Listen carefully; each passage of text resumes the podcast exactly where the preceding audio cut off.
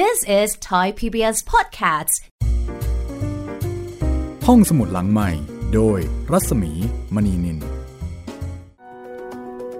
ตอนรับคุณผู้ฟังเข้าสู่รายการห้องสมุดหลังใหม่ กลับมาเปิดทำการอีกครั้งหนึ่งแล้วนะคะ สวัสดีครับพี่หมีครับ สวัสดีคุณจิตรินแล้วก็สวัสดีคุณผู้ฟังนะคะ ที่ฟังอยู่ทุกที่ทั่วไทยแล้วก็ทั่วโลกทุกประเทศเลยค่ะ วันนี้กลับมาเจอเจอกันนะคะ เป็นตอนที่ 14 ของเทพนิยายกริมม์นะคะ จัดพิมพ์โดยสำนักพิมพ์ฟรีฟอร์มค่ะ คุณปรวันทรงบัณฑิตแปลเราสองคนนะคะก็เล่าให้คุณได้ฟังถ่ายทอดเอเทพนิยาย ซึ่งโด่งดังเป็นที่รู้จักของคนทั่วโลก แล้วก็สำหรับวันนี้นะคะ หลายคนคงจะรอฟังค่ะ เพราะว่าเป็นเทพนิยายที่อาจจะเรียกได้ว่า รู้จักกันดีที่สุดเรื่องหนึ่งของโลก คิดว่าไม่น่าจะมีใครที่ไม่เคยได้ยิน อย่างน้อยๆก็ต้องเคยได้ยินคำว่า Snow White อ่าฮะกับคนแค่ทั้งเจ็ดโอ้โดนล้อประจำเลยนะคะ ยังไงครับพี่ คือเรื่องนี้นี่ชีวิตของพี่เลย ยังไงครับพี่ เป็นคนแคระไงอ๋อนึกว่าเป็น Snow White ปะโทษเป็นหัวหน้าคนแคระครับจะเข้าใจมากเลยเรื่องนี้ครับ มันเป็นเสน่ห์นะ มันมีความน่ารักมากกว่าเรื่องอื่น ๆ ก็คือมันมีมิตรภาพ ระหว่างคนแคระทั้ง 7 ที่คอยดูแลสโนไวท์เรื่องอื่น ๆ นี่ เราจะไม่เคยเห็นแล้วก็ไม่เคยได้ยินนะ กับเรื่องที่มีคนแคระเป็นส่วนหนึ่งของเรื่องราว มีไหมน้อยมาก น่าจะเป็นพวกสัตว์ต่างๆ มากกว่านะพี่ใช่ไม่ก็ไม่ก็เอ่อแม่นางฟ้าอะไรอย่างนี้มากกว่าอ่าพวกผู้ช่วยนางเอกจะประมาณนั้นครับ สัตว์นี่จะมาเป็นอันดับหนึ่งเลย ใช่ แต่ว่าเรื่องนี้เนี่ยมีคนแคระเป็นผู้ช่วยนางเอก แล้วก็คนแคระถึง 7 คนนะคะที่มีบุคลิกแตกต่างกันไป อันนี้คุณจิตรินก็อาจจะต้องปวดหัวเล็กน้อยนะ โชคดีที่ไม่ได้มาพร้อมกันทีเดียวหมดเลย เป็นเรื่องที่น่ารัก ครับ แล้วก็แน่นอนนะคะ ตัวโกงก็ยังคงเป็นแม่มดเหมือนเดิม จริง ๆ แม่มดจะไม่ร้ายบ้างได้มินี่มหรือว่าเป็นแม่มดนี่จะต้องร้ายเป็นวิชาบังคับ จริง ๆ อาจจะมีบางเรื่องที่ เป็นแม่มดสายขาวอะแตไรงอย่างมดเงี้ยสายขาวอ๋อแฮร์รี่พอตเตอร์ครับผมอือฮึจริง ๆ ก็มีหลายเรื่องที่แปลแม่มดเป็นสายขาวนะครับ แต่ว่าพอแปลแม่มดพอมดเป็นสายขาวก็จะกลายเป็นอาจจะเป็นอ่าผู้วิเศษแทนไม่ได้เรียกว่าแม่มดอะไรอย่างนี้ พอคำว่าแม่มดนี่ออกแนวร้ายๆใช่ครับ ออกแนวเป็นพวกเจ้าเล่ห์แสนกลครับ เหมือนกับเรื่องนี้เจ้าเล่ห์แสนกลแล้วก็อิจฉาริษยามาเป็นอันดับหนึ่งด้วย ก็ตอนที่แล้วนะคะทิ้งท้ายเอาไว้กับตอนที่ราชินี ที่อยากจะสวยที่สุดในจักรวาลเนี่ยวางแผนที่จะมาหลอกสโนไวท์อีกครั้งหนึ่ง มาแล้วมาอีก แล้วก็สโนไวท์นี่ก็ไม่เคยทันใครเลย ถูกหลอกได้ทุกที ก็เรียกว่ายังเด็กยังสาวอยู่แล้วกันนะพี่ โดนหลอกง่าย เป็นคนที่เออมองโลกแง่ดีมากนะคะ คราวนี้เอาแอปเปิลใช่ไหมครับเอาแอปเปิลมาให้มาขาย แล้วก็บอกว่าจะแบ่งแอปเปิลเป็นสองด้าน ด้านสีแดง แล้วก็ด้านสีขาว หลังจากที่ขายหลายอย่างแล้วก็ไม่สำเร็จนะอาวันนี้คิดว่าคุณผู้ฟังหลายท่านคงพอจะเดาได้แล้วค่ะ ว่าจะสำเร็จหรือไม่ ครับผมอ่าคลายแม็กของเรื่องแล้วนะคะ เอาละถ้าพร้อมแล้วติดตามฟังกันเลยกับเรื่อง Snow White กับคนแคระทั้ง 7 ตอนจบนะคะ แล้วก็หลังจากนั้นจะต่อด้วยเรื่องที่ชื่อว่าโอ้โหอันนี้ออกเสียงยากนิดนึงนะ ชื่อว่า คุณจิตรินลองสิ Rumpel Skin เอา Rumpel แกะลิ้นก่อนแกะลิ้นก่อน Rumpel Tail Skin ครับฮะ ใช่เหรอ Rumpel Steel Skin น่าจะประมาณนั้นนะพี่ อ่า Rumpel Still Skin มียากกว่านี้ไหม ไม่แน่ใจเหมือนกันครับพี่อะเดี๋ยวเรื่องนี้นะคะ ฟังเป็นเรื่องต่อไปค่ะ กับเรื่องชื่อยากๆ ดูสิว่าจะมีความน่าสนใจตรงไหนอย่างไร ตอนนี้ไปสโนไวท์กันก่อนค่ะ ครับ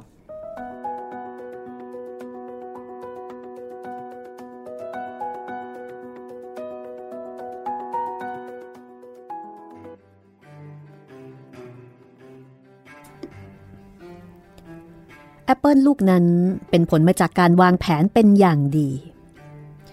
คือมันจะเป็นแอปเปิลที่มีพิษเฉพาะด้านที่มีสีแดง สโนไวท์เห็นแล้วก็อยากได้ อยากได้แอปเปิลที่สวยงามลูกนี้ เมื่อเธอเห็นสาวชาวไร่ กินเข้าไปชิ้นหนึ่ง สาวชาวไร่ตัวปลอมนะคะ สโนไวท์ก็อดใจไม่ไหวอีกต่อไป ยื่นมือออกไปรับแอปเปิลอีกครึ่งหนึ่ง ที่มียาพิษ แล้วก็กัดเข้าปากไปหนึ่งคำเล็กๆ แค่เพียงหนึ่งคำเล็กๆ แต่ก็เพียงพอแล้วที่จะทำให้สโนไวท์ร่วงลงไปนอนกับพื้นดิน แล้วก็สิ้นใจ โอ้โห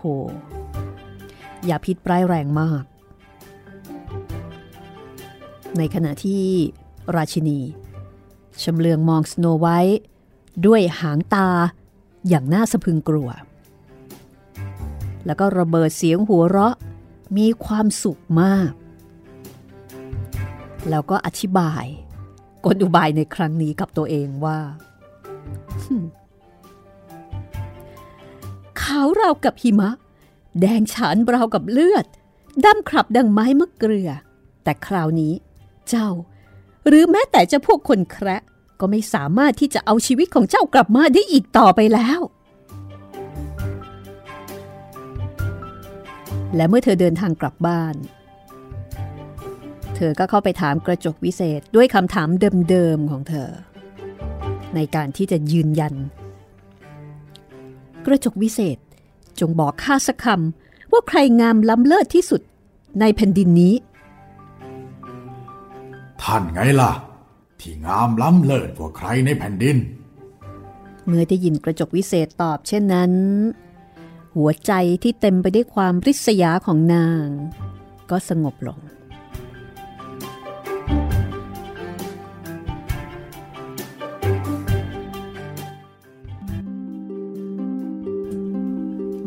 อีกด้านหนึ่ง เมื่อพวกคนแคระกลับมาถึงบ้านในตอนเย็น ก็พบว่าสโนไวท์ตายซะแล้ว นอนอยู่บนพื้น ร่างปราศจากลมหายใจ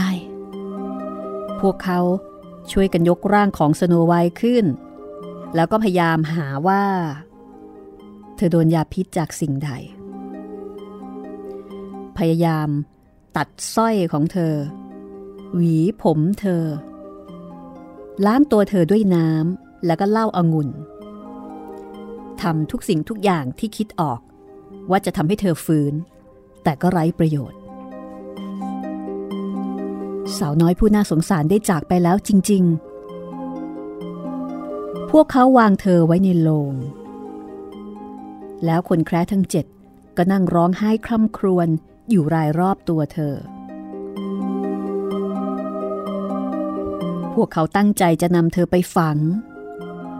แต่ร่างของเธอยังดูเหมือนคนที่ยังมีชีวิตพวงแก้มทั้งสองข้างยังมีสีแดงเหมือนดอกไม้บาน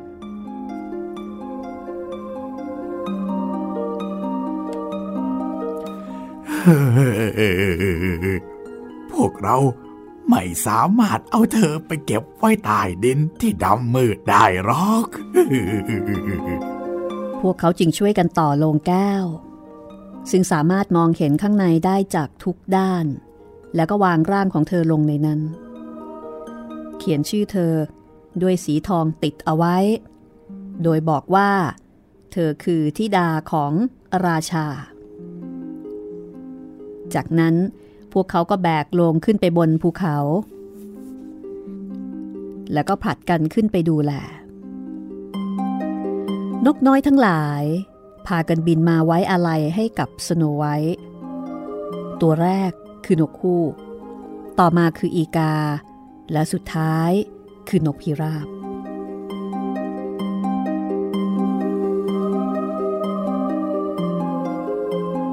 เวลาผ่านไป ผ่านไปนานพอสมควร สโนไวท์ยังคงนอนอยู่ในโลงแก้ว แต่ร่างกายของเธอกลับไม่เปลี่ยนแปลง ร่างที่ไร้วิญญาณ ยังมองดูแล้วเหมือนคนนอนหลับ ผิวของเธอยังขาวนวลดุดหิมะ ปากแดงฉานดังเลือด และผมดำครับ ดังไม้มะเกลือ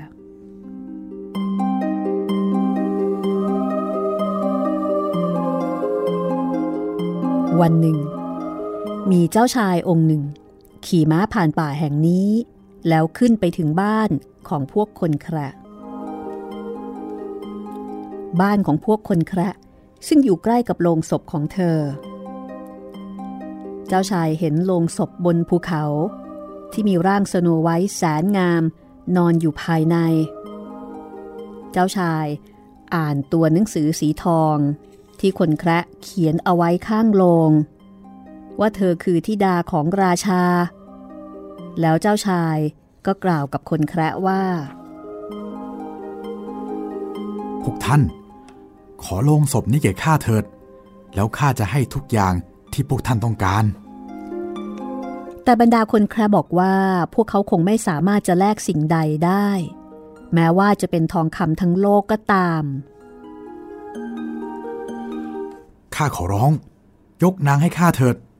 ข้าคงไม่สามารถมีชีวิตอยู่ต่อไปได้ ถ้าไม่ได้เห็นสโนไว้อีก ถ้าพวกเจ้ายอมอนุญาต ข้าจะมอบยศให้แก่พวกเจ้า แล้วก็ดูแลพวกเจ้าด้วยลมหายใจของข้าเอง เมื่อเจ้าชาย กล่าวดังนั้น เหล่าคนแคระทั้งเจ็ดผู้มีใจอารี รู้สึกสงสาร แล้วก็ยอมยกสโนไวให้กับเจ้าชาย เจ้าชายก็เลยเรียกบรรดาคนรับใช้ให้มาช่วยกันแบกโลงศพ ในขณะที่แบกโลงศพไปตามทางเดิน ซึ่งเต็มไปด้วยหลุมครุขระและพุ่มไม้โลงศพก็ถูกเขย่าโครงเครงไปมา ทำให้แอปเปิลอาบยาพิษชิ้นนั้น กระเด็นออกมาจากคอของสโนไวท์ไม่นานนัก เธอก็ลืมตาขึ้นมา เปิดฝาโลงออก แล้วก็ลุกขึ้นนั่งในสภาพที่ปกติเหมือนเดิม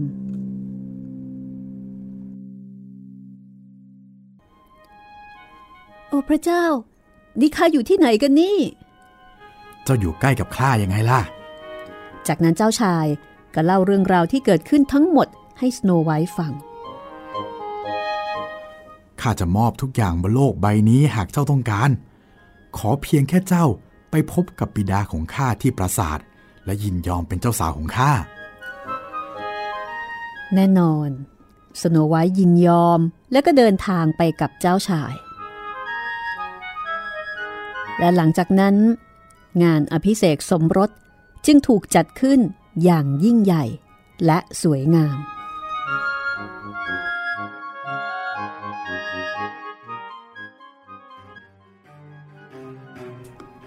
แต่ทว่า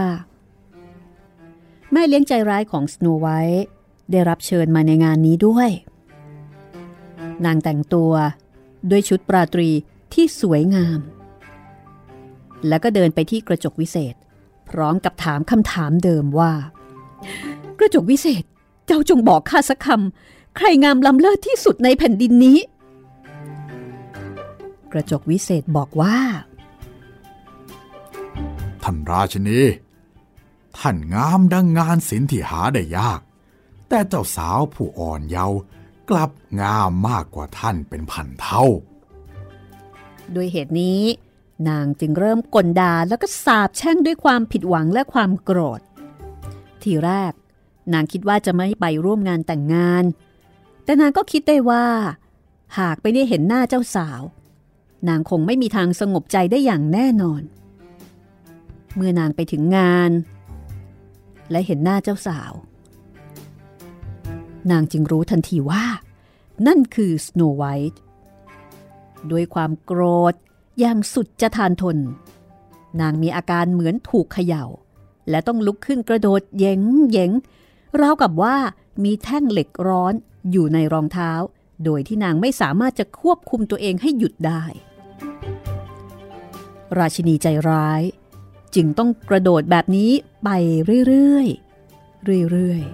ๆ กระโดดไปเรื่อยๆ จนกว่าจะสิ้นใจตาย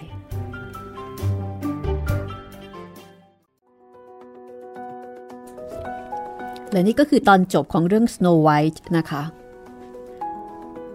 ตอนที่เคยอ่านมาเป็นยังไงนะ ตอนจบ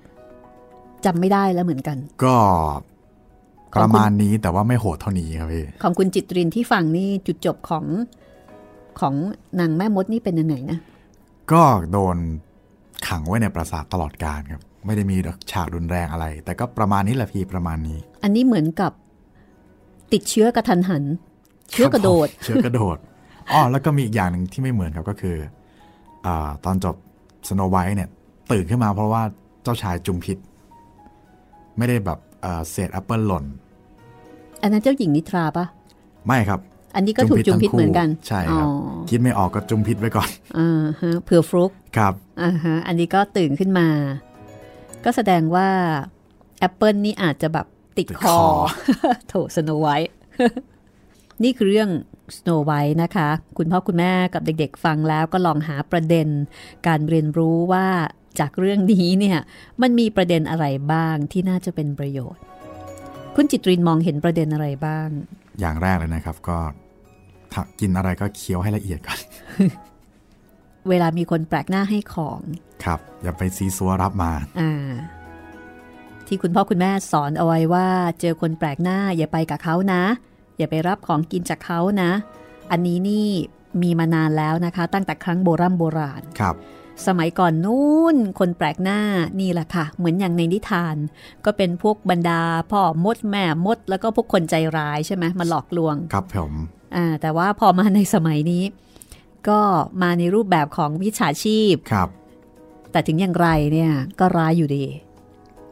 อีกประเด็นหนึ่งก็คือสโนไวท์นี่เป็นคนที่เชื่อคนง่ายไหม เชื่อคนง่าย คงจะเพราะว่าไม่ได้มีคุณแม่คอยดูแลหรือ หรือว่าคุณพ่อไม่ค่อยได้ดูแลอะไรอย่างนี้มั้งพี่ คือเป็นคนจิตใจดีครับเป็นคนซื่อ แต่เป็นคนที่เอ่อไม่มองให้รอบด้านเนาะ ทั้งทั้งๆที่คนแคระทั้งเจ็ดนี่ก็พยายามบอกเอาไว้แล้ว ครับ ว่าอย่านะ อย่าไปรับของจากใครนะ เดี๋ยวแม่มดมานะ แต่ก็อดไม่ได้ เพราะเขาเปลี่ยนแผนเปลี่ยนมุกสโนไวท์ก็ตกหลุมทุกที ครับ อันนี้ก็ลองเอามาเป็นประเด็นในการพูดคุยดูนะคะสำหรับเรื่อง Snow White กับคนแคระทั้ง 7 ซึ่งน่ารักมากนะคะ ผู้ช่วยนางเอก สุดยอดมาเป็นทีม มาเป็นแก๊งเจ็ดคน เรื่องต่อไปค่ะ ครับผม Rumpel Still Skin รัมเพลสติลสกินเรื่องนี้ เป็นเรื่องของเจ้าของโรงสีอีกแล้วนะคะครับผมลูกสาวสวยอีกแล้วค่ะตัวมีลพระราชาอีกแล้วำตัวลัมเพลสติลสกินนะครับพี่มันเป็นชื่อของพูดนะครับอืมฮึของประเทศเยอรมันครับพี่อืมมีหน้าถึงได้เรียกยากนะคะครับ จะเรียกว่าแม่รำเพยได้ไหมเนี่ย แม่เราเคย Rumpel Still Skin เขาน่าจะเป็นผู้ชายนะครับพี่ เอาเหรอครับ ไม่รู้ว่ารู้ว่าเขาเป็นยังไงกันแน่แหละ เราไป เราไปฟังดูกันชื่อในแล้ว ใช่ นึกถึงเอ่อเรื่องของครูเหมเรื่องหนึ่งอะรำเพยจะเป็นของคุณทุกชาติไปอะครับอันนี้อะเดี๋ยวลองดูนะคะว่าจะเป็นอย่างไรนะคะครับ r u m p e l Still Skin กับเทพนิยายกริมค่ะ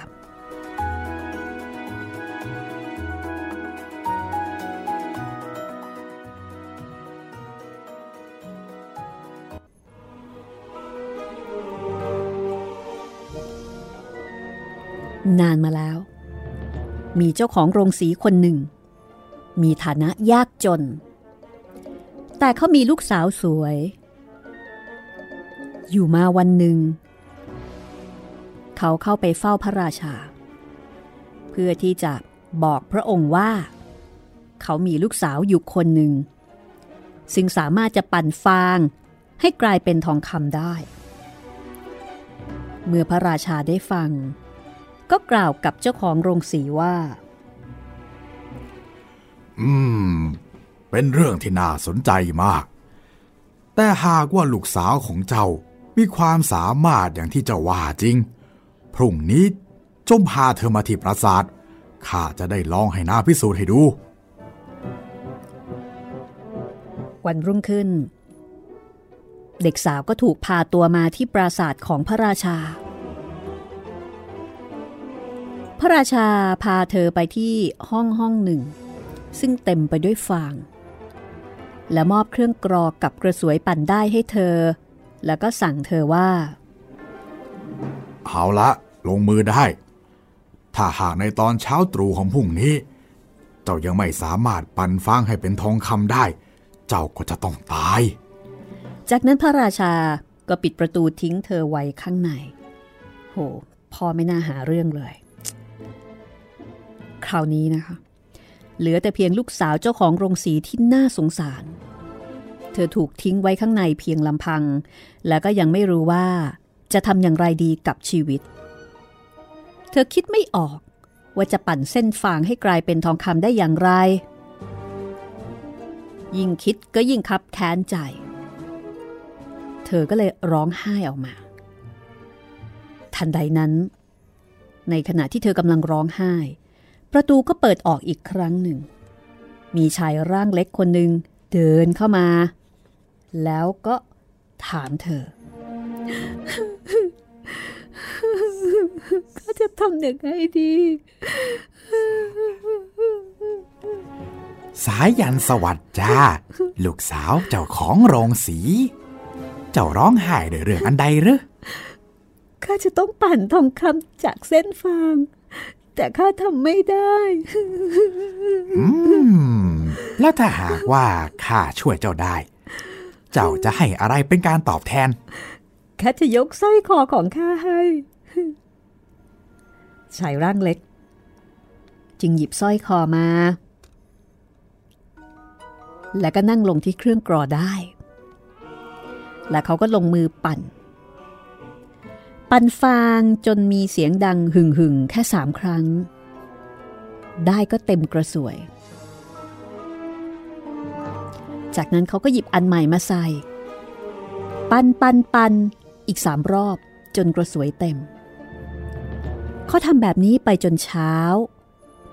เมื่อฟางทั้งหมดโดนปั่น กระสวยทั้งหมดที่มี ก็เต็มไปด้วยทองคำ เมื่อพระอาทิตย์ขึ้น พระราชาเดินเข้ามา เมื่อเห็นทองคำก็รู้สึกประหลาดใจและมีความสุข มีความสุข เพราะว่าความละโมบอยากได้ จากนั้นพระราชาก็พาลูกสาวเจ้าของโรงสี เข้าไปอีกห้องหนึ่ง ที่เต็มไปด้วยฟางจำนวนมากกว่าห้องก่อนหน้านี้ แล้วก็สั่งเธอว่า ถ้ายังอยากจะมีชีวิตอยู่ จะต้องปั่นฟางทั้งหมดภายในคืนนี้ เด็กสาวไม่รู้ว่าจะทำอย่างไร เธอก็จึงเริ่มร้องไห้เหมือนเดิม แล้วประตูก็เปิดออกเหมือนเดิม ชายร่างเล็กก็มาปรากฏตัวเหมือนเดิม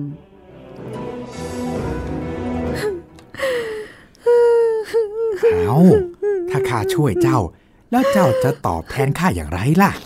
ก็จะยกแหวนที่นิ้วของข้าให้ท่านก่อนแล้วกัน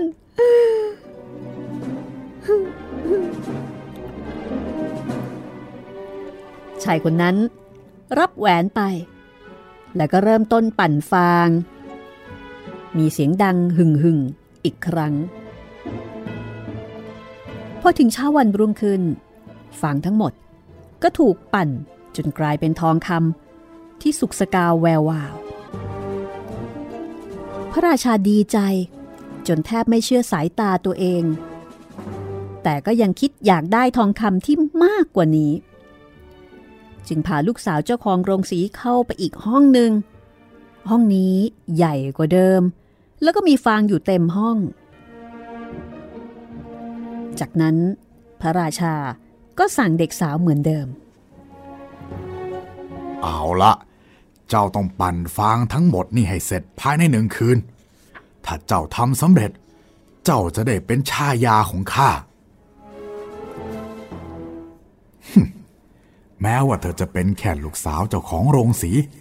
แต่ข้าก็คงจะร่ำรวยที่สุดในโลกใบนี้ พระราชาคิดในใจ เมื่อมองเห็นผลประโยชน์ในภายภาคหน้า ทันทีที่เด็กสาวถูกทิ้งให้อยู่คนเดียว ชายร่างเล็กก็ปรากฏตัวขึ้นอีกเป็นครั้งที่สามเจ้าจะตอบแทนอะไรข้าถ้าหากว่าข้าช่วยเจ้าในครั้งนี้ข้าไม่เหลืออะไรจะให้ท่านแล้ว อืม ถ้าเช่นนั้น เจ้าต้องสัญญากับข้าว่า จะยกลูกคนแรกของเจ้าให้กับข้าทันที หลังจากที่เจ้าได้เป็นราชินี ใครจะไปรู้ว่า เรื่องนั้นมันจะเกิดขึ้นหรือไม่ เด็กสาวคิดในใจ แต่เธอก็ไม่รู้ว่าจะทำอย่างไร ไม่มีทางเลือก จึงยอมให้สัญญากับชายร่างเล็กตามที่เขาปรารถนา จากนั้นเขาก็เริ่มต้นปันปันปันปันจนฟางทั้งหมดกลายเป็นทองคำและเมื่อถึงตอนเช้าของวันรุ่งขึ้น พระราชาเข้ามาก็พบว่าทุกอย่างเป็นไปตามที่ต้องการ นางทำได้ เขาจึงสั่งให้มีการจัดงานอภิเษกสมรสขึ้น และทำให้ลูกสาวคนสวยของเจ้าของโรงสีได้กลายเป็นราชินีทันใด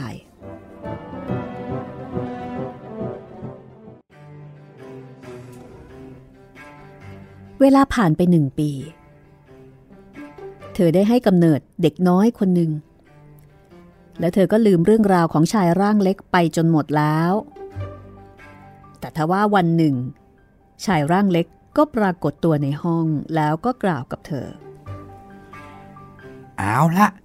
ได้เวลาที่เจ้าต้องมอบสิ่งที่เจ้าเคยสัญญาไว้ให้ข้าแล้ว เธอรู้สึกหวาดกลัวมาก เธอเสนอว่าจะยกสมบัติทั้งอาณาจักรให้กับชายร่างเล็กแทน เพื่อแลกกับการที่เขาจะปล่อยลูกของเธอไป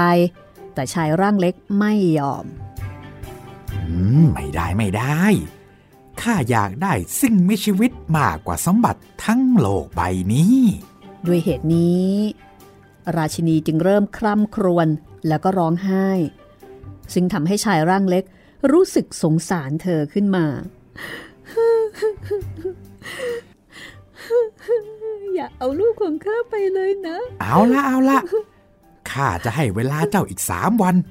ถ้าหากครบกำหนดเวลาแล้ว เจ้ายังไม่สามารถบอกได้ว่าข้าเนี่ยชื่อว่าอะไร เจ้าจะต้องยกลูกของเจ้าให้กับข้า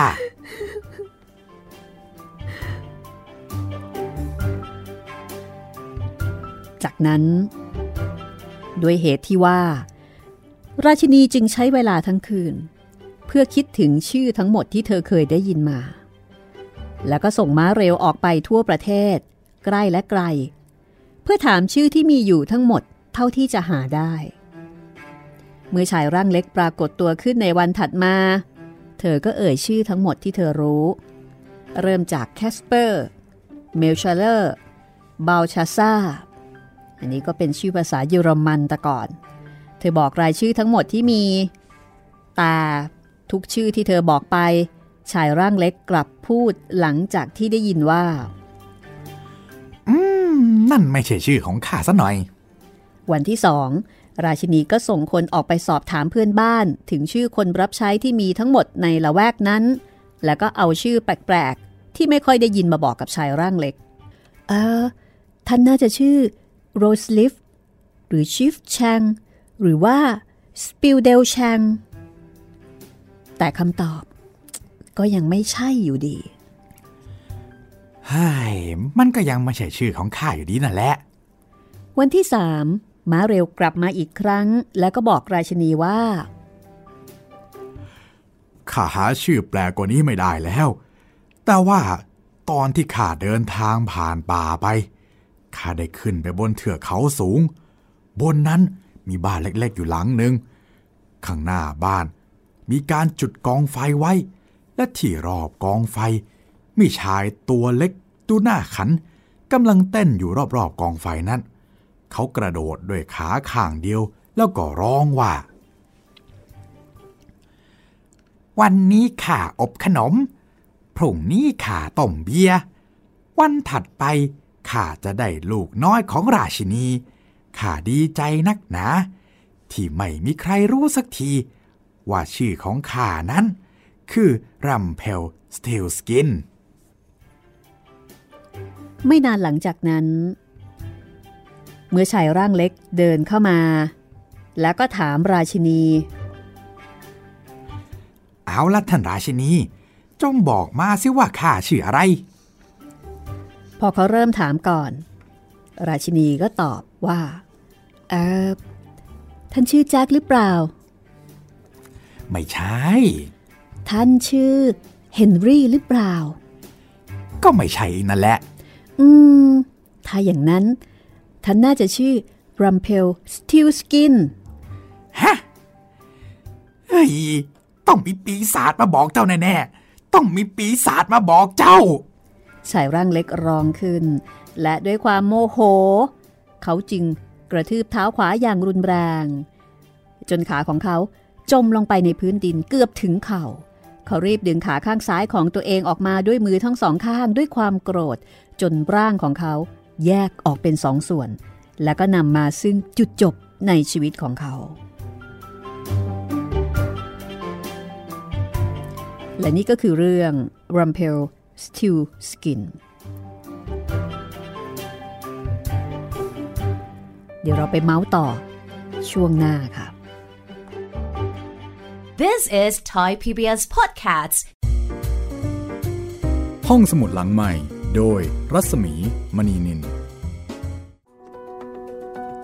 เป็นยังไงบ้างคะสำหรับเรื่อง Rumpel Stew Skin นะคะ มินน่าและชื่อยากอย่างนี้นี่เองถึงได้เที่ยวออกไปทายชาวบ้านชาวเมืองเขา ใครจะไปตอบได้ ประมาณว่า รู้หรือเปล่าว่าฉันชื่ออะไร ไม่รู้หรอก ถ้าเป็นบ้านเราก็ประมาณแบบ รู้เปล่าว่าพ่อฉันน่ะชื่ออะไร พ่อฉันเป็นใครอ่าพ่อฉันเป็นใคร หรือว่าฉันลูกใคร ไม่รู้หรอก แต่อันนี้อีกแนวหนึ่งรู้เปล่า ว่าฉันน่ะชื่ออะไรปะโทแล้วตัวเองก็มั่นใจเนาะไปร้องเพลงบอกชื่อตัวเองนึกว่าจะไม่มีใครได้ยินอือหือที่แท้ เสร็จเลย เสร็จเลยอืมความลับไม่มีในโลกจริง ๆ นะเนี่ยครับนี่ขนาดสมัยนั้นไม่มีเฟซไม่มีไม่มีเฟซไม่มีไลน์ไม่มีการชงการแชร์ แต่ว่ามันไม่มีการแชร์จริง ๆ นะ มีม้าเร็วครับพี่อ่า ไม่มีโลกโซเชียลครับ แต่ว่ามีอะไรนะ ในกรณีนี้ มีม้าเร็วครับอ่าก็โกรธมาก ถือเป็นคราวซวยของตัวเองแล้วกัน ผิดหวังมากเฮ้ย รู้ได้ยังไงเนี่ย รู้เศษแบบพูดจะขนาดนั้น เอาละค่ะ ฟังเรื่องของเจ้าหญิงมานานแล้วนะคะ ครับ เรื่องต่อไป ฟังเรื่องของเจ้าชายบ้างดีกว่า โอ้ ไม่ได้ฟังเรื่องเจ้าชายมานานแล้วนะพี่ เรื่องนี้ก็ดังมากเลยนะ ครับผม แล้วก็เป็นเรื่องที่ทำให้สาวๆหลายคนเวลาเห็นกบเนี่ย ก็จะต้องนึกถึงเรื่องนี้ว่าไหมใช่ครับ โหแต่คงไม่เจ้าชายกบคงไม่มีใครคิดว่าตัวเองจะไปจุ๊บกบแล้วเป็นเจ้าชายใช่ไหม ส่วนใหญ่อาจจะน้ำลายสอมากกว่านะอ๋อคะน่ากินเลยเวลาเห็นกบตัวอ้วนๆนะคะ กินไหมกินกบไหมเออถ้าไม่ถ้าไม่รู้จะกินครับ ผมผมผมกลัวกบครับพี่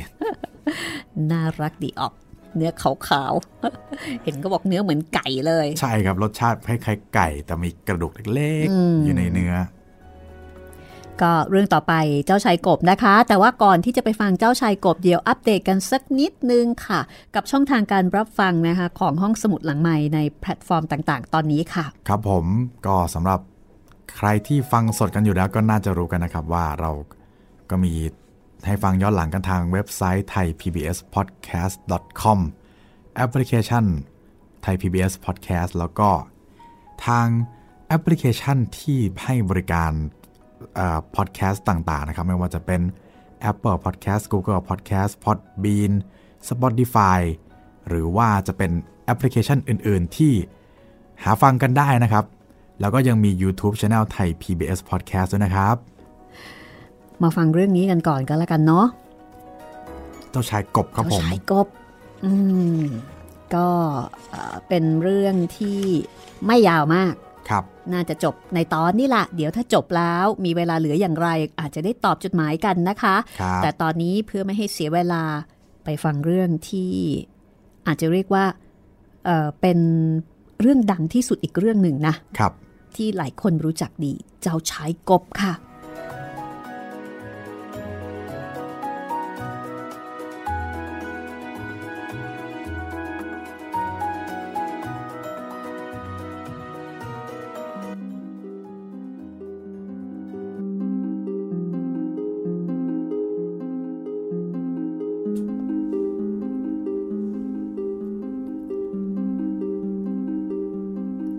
การละครั้งหนึ่งเมื่อครั้งอดีต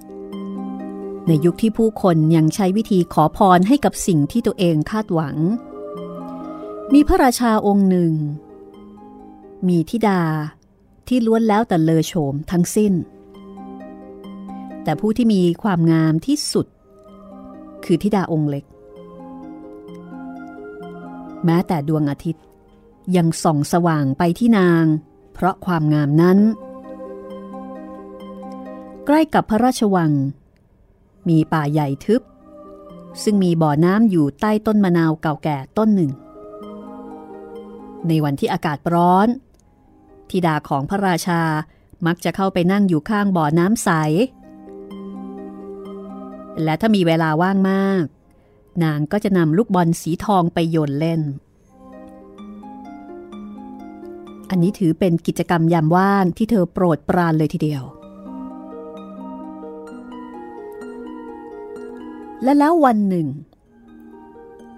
ก็มีเรื่องเกิดขึ้น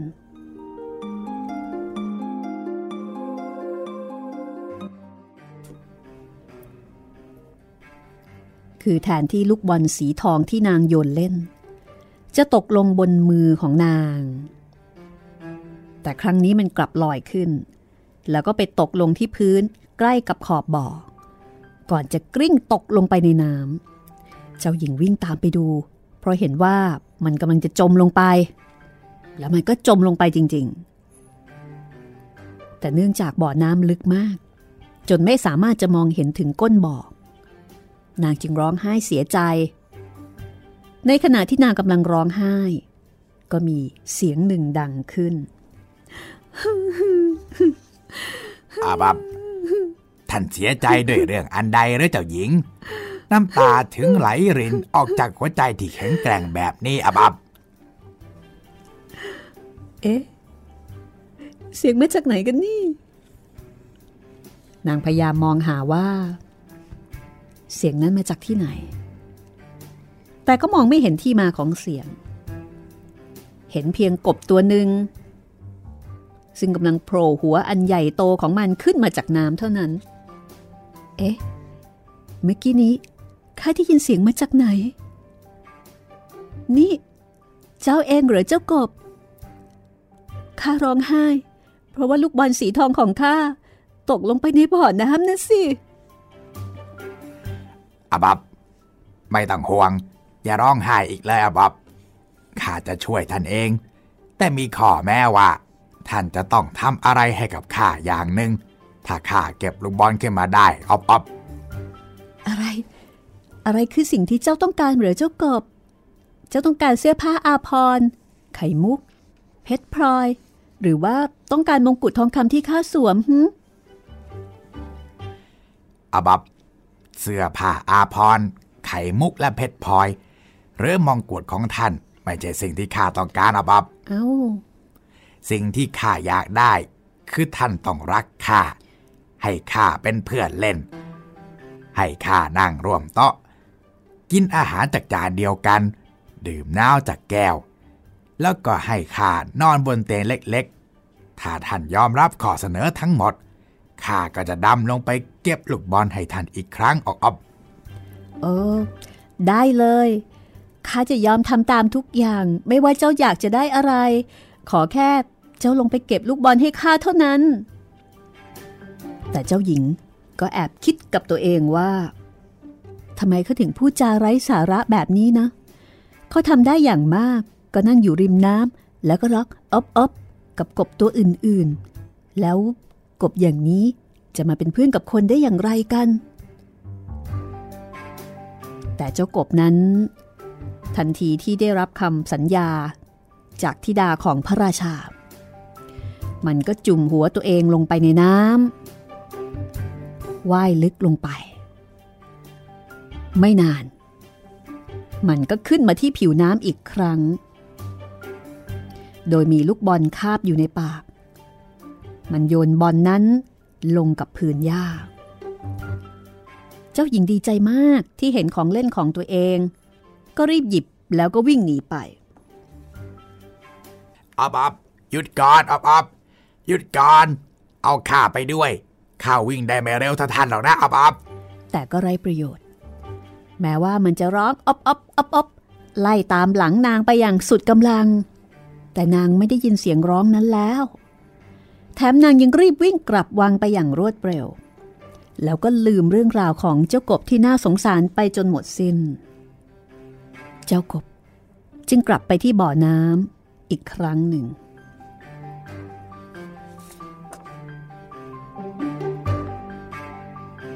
วันต่อมา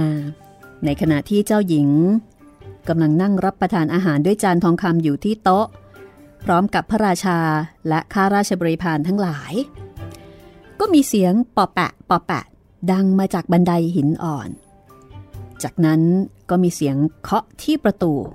แล้วก็ร้องขึ้นว่าอบอบพระธิดาองค์เล็ก ช่วยเปิดประตูให้ข้าเข้าไปข้างในด้วยอบอบนางจึงลุกขึ้นยืน แล้วก็วิ่งไปดูว่าคือใคร เมื่อนางเปิดประตูออก ก็เจอกบตัวหนึ่งนั่งอยู่ตรงนั้น นางจึงรีบปิดประตูทันที แล้วก็กลับไปนั่งที่เดิมด้วยความกระสับกระส่าย พระราชาสังเกตได้ว่า เจ้าหญิงตื่นเต้น ดูมีอาการไม่ปกติ พระราชาก็เลยถามว่า นี่ลูกพ่อ เจ้ากลัวอะไรนะฮะ มียักษ์มายืนรอจับตัวเจ้าที่หน้าประตูหรือยังไงฮะ เออไม่ใช่เพคะ ไม่ใช่ยักษ์หรอก แต่มันคือกบที่น่าเกลียดน่ากลัวตัวหนึ่งอะเพคะ เอาแล้วกบตัวนั้นต้องการสิ่งใดล่ะ เออเสด็จพ่อเพคะ เมื่อวานนี้ ตอนที่ลูกกำลังนั่งเล่นลูกบอลทองคำอยู่ที่ข้างบ่อน้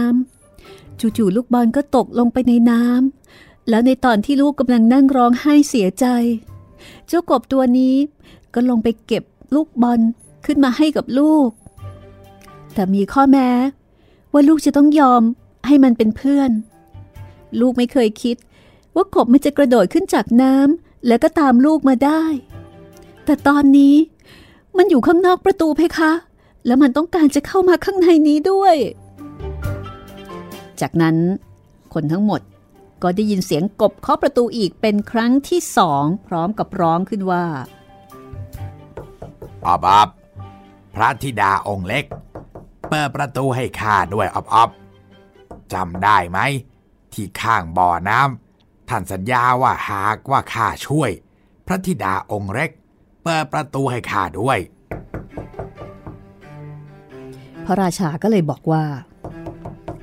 นี่เจ้าต้องรักษาสัญญานะลูกพ่อ ฉะนั้นจงไปเปิดประตูแล้วก็ให้มันเข้ามาโดยเหตุนี้ นางจึงต้องเดินไปเปิดประตู เจ้ากบจึงเข้ามา แล้วกระโดดตามหลังส้นเท้าของนาง จนเมื่อนางเดินมาถึงเก้าอี้ มันก็หยุดแล้วก็ร้องว่าอบอบอุ้มข้าขึ้นไปนั่งกับท่านด้วยสิ นั่งอิดออดที่จะทำตาม จนพระราชาสั่งให้นางทำตามที่เจ้ากบบอก ครั้งแรก เจ้ากบได้มานั่งอยู่บนเก้าอี้ แต่มันร้องขอว่ามันต้องการที่จะขึ้นไปนั่งบนโต๊ะ เมื่อได้นั่งลงบนนั้นแล้ว มันก็เอ่ยอีกว่าอบอบทีนี้ท่านช่วยดันจานทองของท่านมาใกล้อีกนิดนึงได้ไหม เราจะได้กินด้วยกัน เจ้าหญิงก็ทำตามที่มันสั่งนะคะ ทุกคนมองออกว่านางไม่ได้เต็มใจทำเจ้ากบกินอาหารด้วยความเบิกบานสำราญใจเป็นอย่างมาก ในขณะที่เจ้าหญิงนั้น ทุกคำที่นางกินเหมือนจะติดคออยู่ตลอดเวลา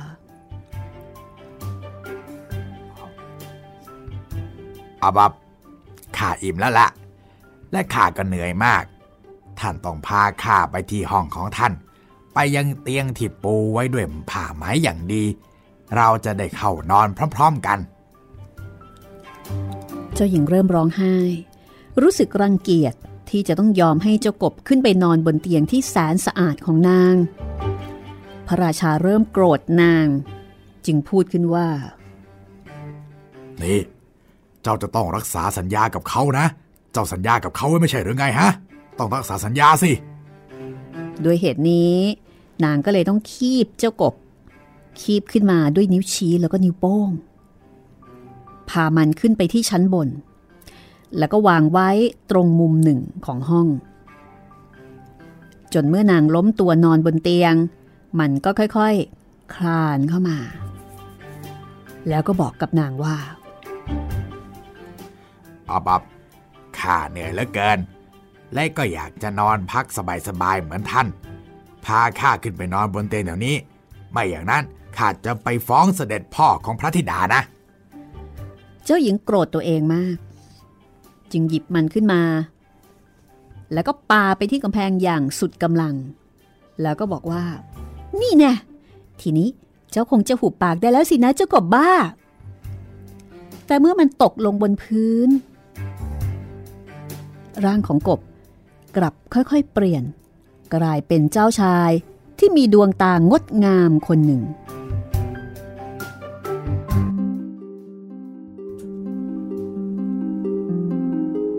มันเหมือนกับบททดสอบ หากพระบิดาของนางยินยอม ทั้งคู่ก็จะกลายเป็นเจ้าบ่าวและเจ้าสาว เจ้าชายเล่าให้เจ้าหญิงฟังว่า ที่ผ่านมา เขาถูกแม่มดใจร้ายตนหนึ่งสาบ และมีเจ้าหญิงเพียงคนเดียวที่จะแก้คำสาบได้ พวกเขาทั้งคู่จะต้องเดินทางกลับไปยังอาณาจักรพระบิดาของเจ้าชาย รถม้าสองประตู ลากด้วยม้าสีขาว ซึ่งมีขนนกปักอยู่ที่หัว 8 ตัว พร้อมด้วยเครื่องเทียมลากสีทอง ด้านหลังของรถ มีคนรับใช้ผู้ซื่อสัตย์นามว่าเฮนรี่ยืนอยู่ เขาคือคนรับใช้ของเจ้าชายหนุ่ม ซึ่งเคยต้องทนทุกข์ทรมานเพราะความห่วงใย แล้วก็เจ็บปวดเมื่อครั้งที่เห็นเจ้าชายของตนต้องกลายเป็นกบ เฮนรี่ต้องใช้แผ่นเหล็กสามแผ่นแปะเอาไว้ที่หัวใจ เพื่อประครับประคองไม่ให้มันแตกสลายจากปัญหาและความกังวล เมื่อรถม้าถูกเตรียม เพื่อพาเจ้าชายเดินทางกลับยังอาณาจักรของเขา เฮนรี่ผู้ซื่อสัตย์ก็พาทั้งคู่ขึ้นไปบนรถ จากนั้นเขาก็ไปนั่งที่ด้านหลังด้วยความปิติยินดีที่เจ้าชายหลุดพ้นจากคำสาป และเมื่อเดินทางไปได้ระยะหนึ่ง เจ้าชายก็ได้ยินเสียงดังมาจากด้านหลังของรถม้า เหมือนบางอย่างหัก เจ้าชาย จึงหันไปบอกกับเฮนรี่ว่า นี่เฮนรี่ข้าว่าข้าได้ยินเสียงล้อหักนะ แต่เฮนรี่ตอบกลับมาว่า ล้อไม่ได้หักแต่ประการใด แต่มันคือเสียงแผ่นเหล็กรอบหัวใจ เพื่อให้ทุกข์บรรเทาเบาลงไป เมื่อครั้งที่เกือบเสียท่านข้าจึงต้องล้อมเหล็กไว้ข้างใน จากนั้นก็มีเสียงแบบเดิมดังขึ้นอีกครั้ง แต่เจ้าชายก็ยังคิดว่า มันคือเสียงล้อรถหัก แต่แท้จริงแล้วมันคือเสียงแผ่นเหล็กในหัวใจของเฮนรี่ผู้ซื่อสัตย์ที่กำลังค่อยๆ แตกออกจากใจของเขา เพราะความผ่อนคลายและสุขใจ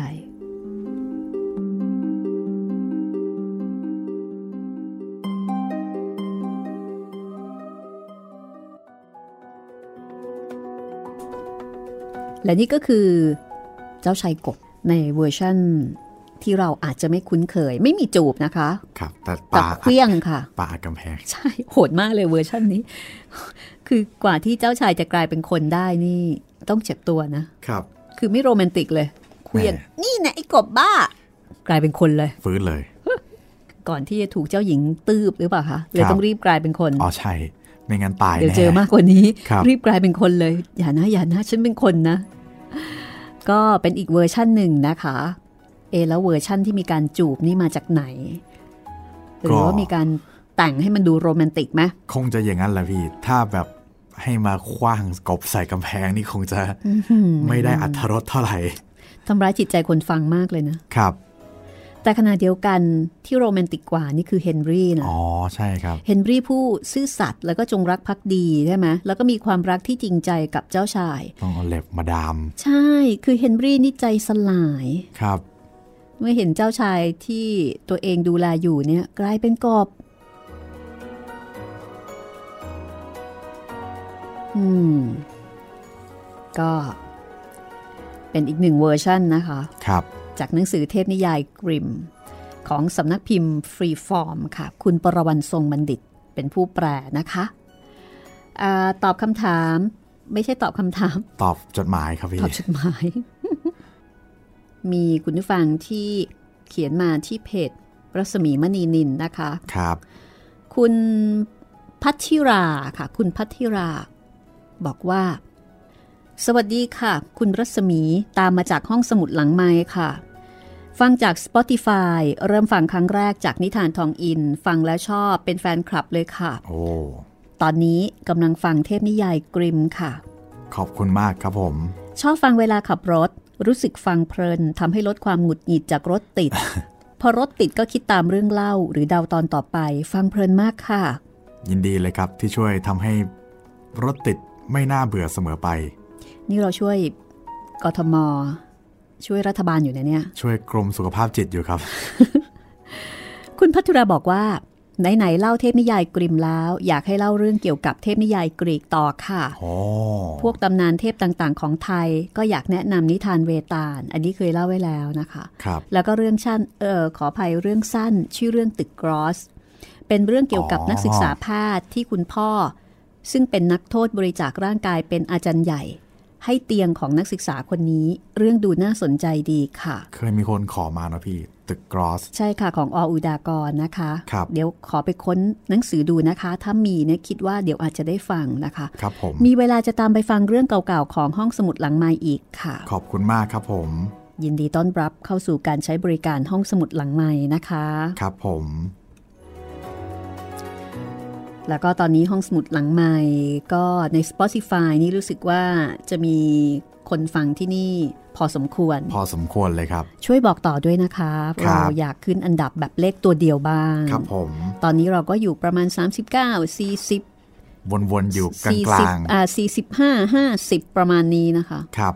ขึ้นขึ้นลงลงนะคะ วันนี้ก็ตอบจดหมายอิเล็กทรอนิกส์ไปหนึ่งท่าน จริง ๆ แล้วยังมีอีกหลายท่านนะคะ จะค่อยๆ ทยอย ซึ่งคุณผู้ฟังที่ติดตามฟังอาจจะเป็นสมาชิกใหม่ อาจจะเพิ่งคลิกมาเจอกัน สามารถทักทายแลกเปลี่ยน หรือว่ามีคำถามหรือว่ามีข้อเสนอแนะ